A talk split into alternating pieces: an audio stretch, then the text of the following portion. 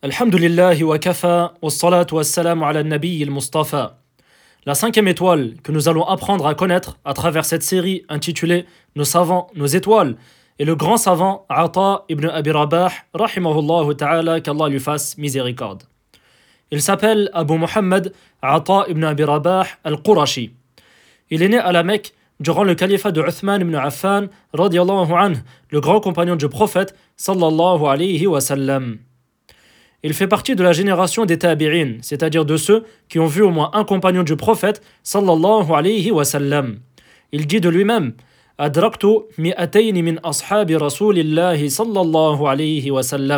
J'ai rencontré 200 compagnons du messager d'Allah sallallahu alayhi wa sallam. Ata ibn Abi Rabah était considéré comme l'un des plus grands savants en islam. Et il fut également le professeur de plusieurs étudiants qui sont devenus après lui des grands savants tels que Abu Hanifa, rahimahullah, ou encore Qatada, rahimahullah ta'ala. L'imam al-Dhahabi dit concernant Ata ibn Abi Rabah, l'imam, Sheikh al-Islam, Mufti al-Haram. L'imam, le Sheikh de l'Islam, le Mufti du Haram, c'est-à-dire de la zone sacrée de la Mecque.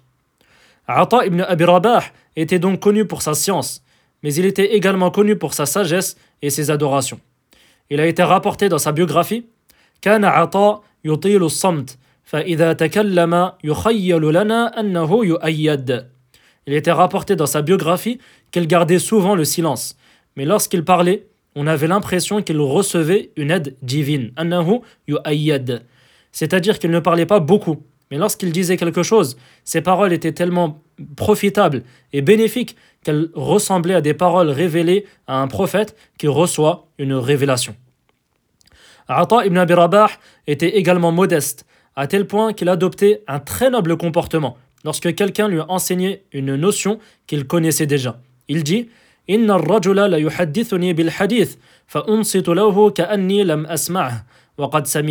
qabla. Lorsque quelqu'un me rapporte un hadith, je l'écoute comme si je ne l'avais jamais entendu, bien que je l'ai entendu avant qu'il ne soit né. Subhanallah. Voici un comportement que nous devrions tous adopter. Lorsque quelqu'un citait un hadith à Ata ibn Abi Rabah, il faisait semblant de ne l'avoir jamais entendu, même s'il l'avait entendu bien avant que cette personne ne soit née. Et c'est ainsi que nous devrions nous comporter lorsque quelqu'un nous rapporte un enseignement bénéfique, une faïda que nous connaissons déjà. L'écouter comme si nous n'avions jamais entendu cet enseignement, cette faïda, et montrer à la personne qui nous rapporte cet enseignement que nous en avons profité. Pour finir, il convient de citer un élément important concernant la vie de Ata ibn Abi Rabah.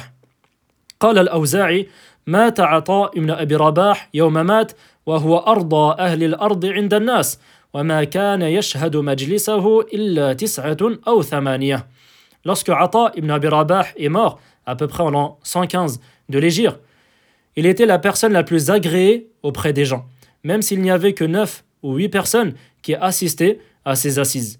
C'est-à-dire que malgré le fait qu'il n'y avait que très peu de personnes qui assistaient au cours de Ata lorsqu'il était vivant, il était quelqu'un d'apprécié auprès des gens. Et ceci peut être aperçu même à notre époque. Nombreux sont les savants qui sont très profitables, mais qui ont très peu d'étudiants qui assistent à leurs cours. Et le fait de voir cela ne doit pas nous décourager d'apprendre auprès de ces savants. Wallahu a'lam wa sallallahu ala Muhammad wa ala alihi wa sahbihi wa sallam.